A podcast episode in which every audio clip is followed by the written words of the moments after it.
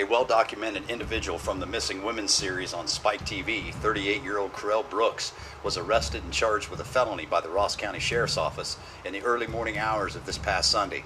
According to public records, he was arrested by the Sheriff's Office and charged with felonious assault, a felony of the second degree. Details are few at this point on the charge, but bond was set at $10,000 and he was not in custody at the Ross County Jail at time of article posting. More details as they become known. I'm AB, and that's the scoop.